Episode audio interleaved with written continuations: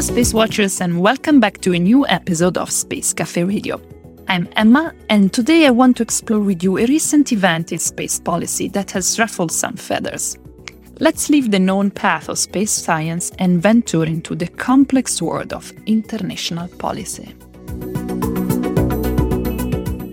On November the 15th of 2021, Russia conducted an anti-satellite, also called ASAT, test in low Earth orbit. A missile of the Nudol ground-based ASAT system was used to destroy one of Russia's own derelict satellites, called Cosmos 1408. The satellite was at an orbit of about 480 kilometers in altitude, and the interception created at least 1,500 pieces of trackable debris. Let's state immediately that Russia is not the only one conducting this type of test. China, India, the US did all sorts of ASAT testing in the past decade. However, the geopolitical climate right now is getting hotter and hotter, with Russia being at the door of Ukraine and space becoming more and more of an economical and strategic asset. So it's worth reading this event not only as a technology matter, but also as a piece of contemporary history unveiling in front of us. There are several interpretations around the Russian ASAT attack. Some experts suggest the commercial space angle. Russia created extra debris in low orbit to disrupt the rapid evolution of the commercial space sector. Others, though, suggest a military interpretation. Russia believes that the US is developing weapons that could attack from space and feel the need to develop weapons that can fight back. So we ask three experts in space policy and debris tracking what was their view on the matter. Our three guests were Prof. Kai-Uwe Schrogl, Honorary Professor of International Technology Policy at the University of Tübingen in Germany, Victoria Samson, Washington Office Director at Secure World Foundation, and Valentin Eder, Industrial Engineer and CEO of Space Analyses. They analyzed for us the issue under a strategic, political, and satellite communication point of view, adding to it a European, a US, and an international angle. We tried in this way to hear out multiple views and balance the regional differences. Here are my questions and the answers. My first question is which weapon they were actually testing? Were they testing the missile?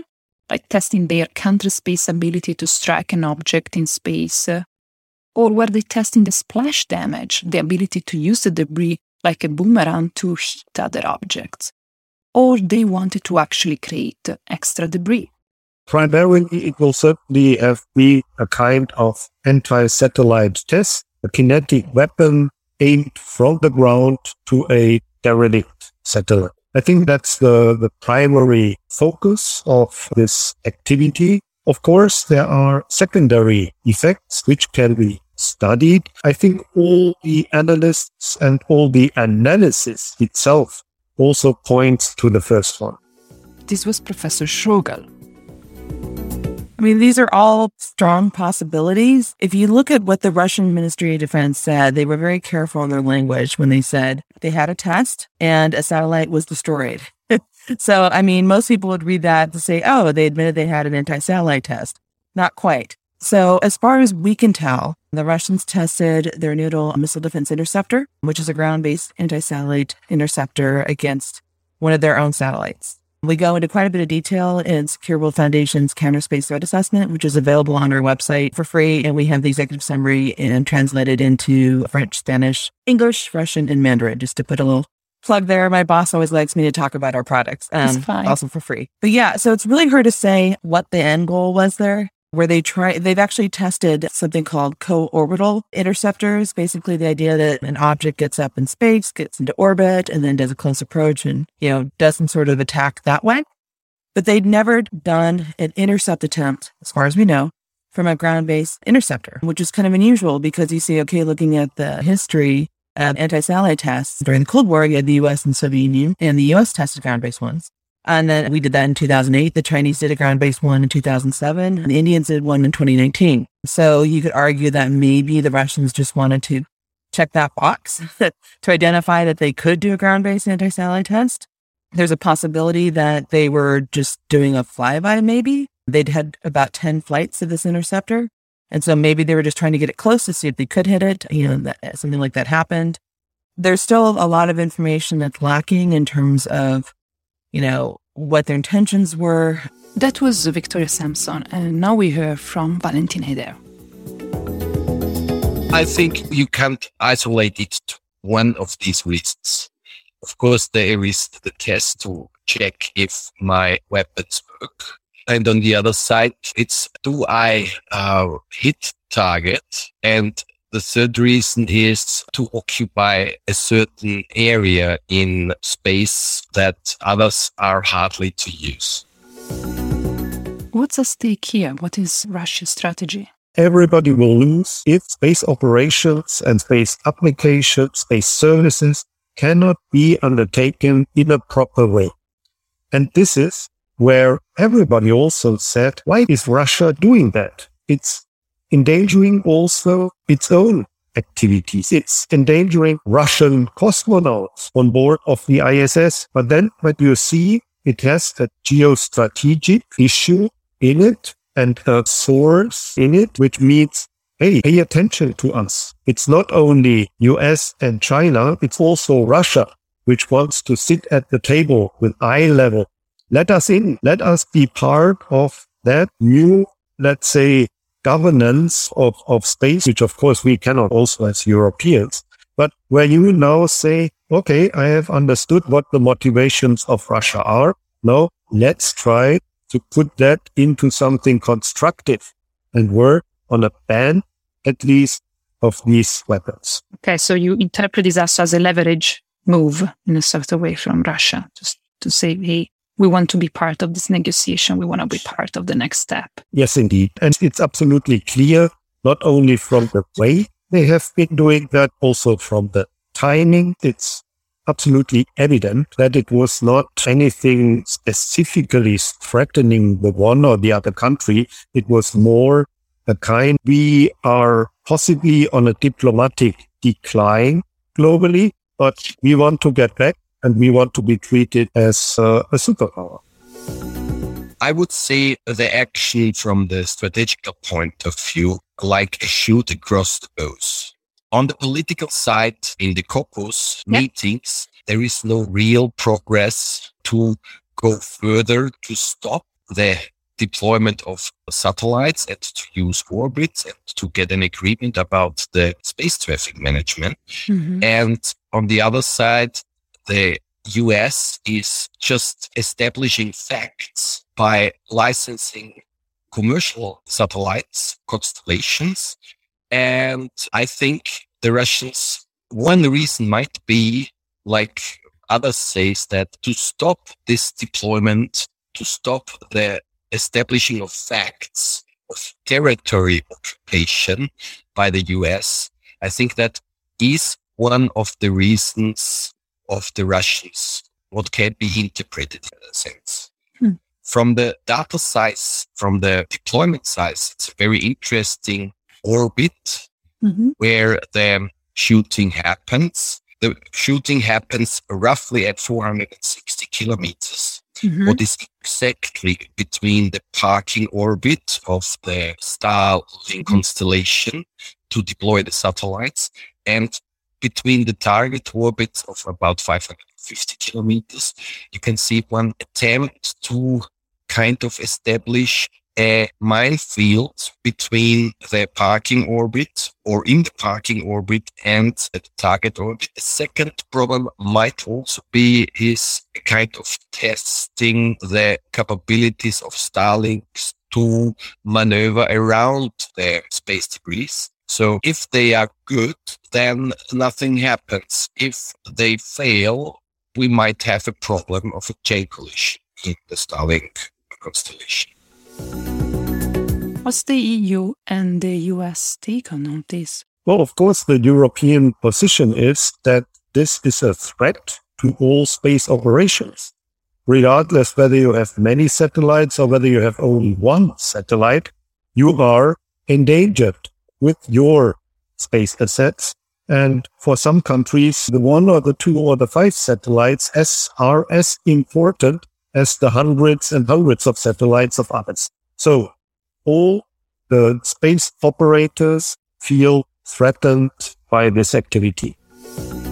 Well, I mean, it is a concern. I think the US has a lot invested in space infrastructure. So I think the, yeah, particularly when you look at the mega constellations, right now there's about, I want to say 1800 active Starlink satellites up there. Uh, that, that's out of roughly maybe 5,000 satellites total. So they're, they're a big chunk, the total satellite population. So obviously, you know, they're concerned. And one thing that I find very interesting about all this is that China has been extremely quiet about this anti-satellite test. I think they've kind of made words where they acknowledge that something happened, but they're still waiting to hear more. And, you know, China has invested a tremendous amount in its space capabilities, not just their civil space uh, program, which you know, China has a space station with taikonauts up there that are, you know, whose lives are in, da- in danger with all this. Russia downplayed the accident, declaring it was harmless. Was it?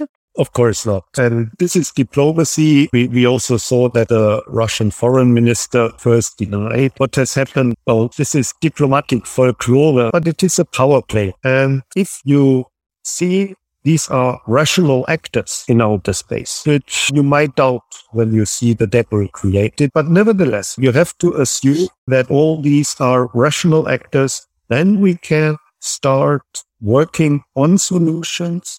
We can start working on ways out of this dilemma and we can remember and recall also what during the Cold War was successful, which was transparency, confidence building measures, as well as arms control.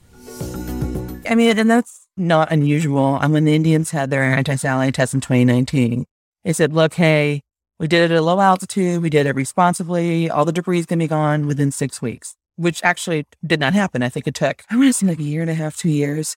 Uh, well, it's mm-hmm. been two years. So it's about a year and a half for all the debris mm-hmm. to get out to be deorbited. So it's, again, it's unusual to downplay that. And the Russian officials definitely said, look, you know, we didn't see any.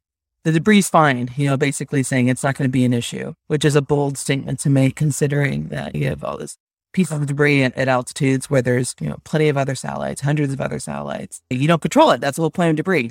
You cannot move it around. It's just kind of once it's going, it's going, and you have to figure out how to move around it. I think that was more trying to send diplomatic messaging than anything else. How shall we proceed? Where do we go from here? Where do we go as United Nations? Where do we go as space international community? Well, it is a question of the UN, but it's even more a question of these four countries to go inside and ask themselves, okay, now we have proven to everybody and to our potential adversaries that we can do that. Now it's the point, possibly, it is the real point and possibly the very best point to sit down and say, okay, now that everybody knows, we can sit down and we can then declare there will be a moratorium. There will be no anti-satellite test again. Maybe we even put that into an agreement. It might be an agreement amongst these four would start, but it should in the end be an agreement which has to be worked out in the United Nations and which has then go through the United Nations General Assembly and possibly also we could set up an agreement. It doesn't have to be 20 pages long. It can be rather short and dismiss the intentional creation of debris by such uh, tests. Well, my personal point of view is that we should in any case avoid anarchy in outer space. Anarchy in outer space will hurt everybody. We have an excellent governance of outer space with the Outer Space Treaty, with the idea of space as a global common, free for all, free access to outer space. Everybody can use outer space on an equitable manner. We should try to maintain that with all diplomatic and political means. And we should not be irritated by such activities like anti-satellite tests, but to the contrary, this should strengthen the idea of outer space as a global common. Well, it's really interesting because in multilateral fora that talk about space security issues, they've just been stuck for decades now. There's not been forward movement. There's been disagreements in terms of what the biggest threat is to space security and stability. And then how would you go about fixing it? Russia and China and their allies have been laser focused on the idea that space based missile defense, i.e., deliberately designed weapons placed in orbit, are the biggest threats to space security and stability. Now, is anyone actually doing that? No. The US and its allies have been focused more on almost space as an environmental issue. It's congested, it's contested, it's competitive. And that's the biggest threat to space security and stability. We need to look more at behavior as opposed to dealing with technology concerns.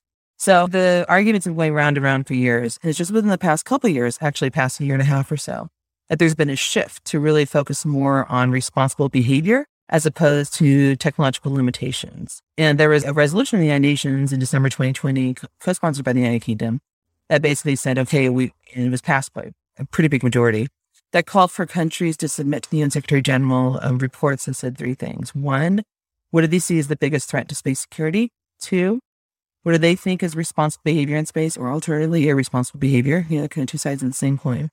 And then three, what methods do they think the international community should take forward to get this conversation going? Roughly about 30 countries submitted their reports to the UN Secretary General. Secure World was part of civil society that was allowed to support um, send one as well. So we did that. And if you read the submissions, it's really interesting because they're not all identical, obviously, but you do see some trends forming. You see, you know, kind of the, I would say, norms emerging in that it's considered, you know, bad form to deliberately create large amounts of debris in orbit. It's considered bad form to do a close approach that's non consensual to other countries' satellites. One should act with due regard of other actors in space, you know, to one should avoid deliberate harmful interference. So these are not new ideas. Some of those ideas are enshrined in the Outer Space Treaty, but, you know, I think it's important that you see kind of a gelling around those concepts.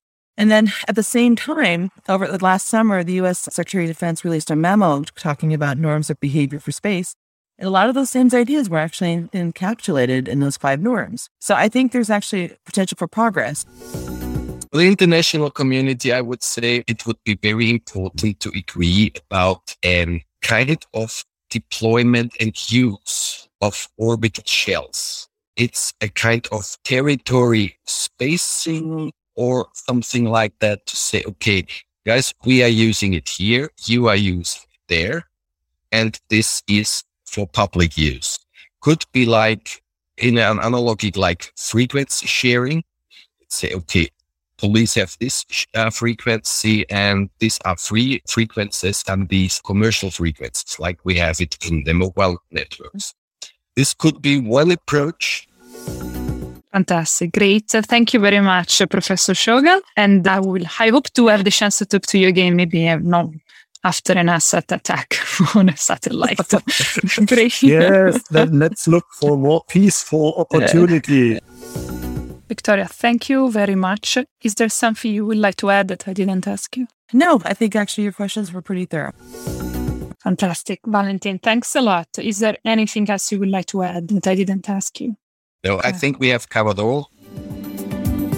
Thank you very much to all our guests for these invaluable insights in the world of space geopolitics. I promise I will get back on this topic because if there is something that I'm sure of is that this is not the end of it. But it is the end of our episode and it's all for now from Space Cafe Radio and from me. Till next time, bye.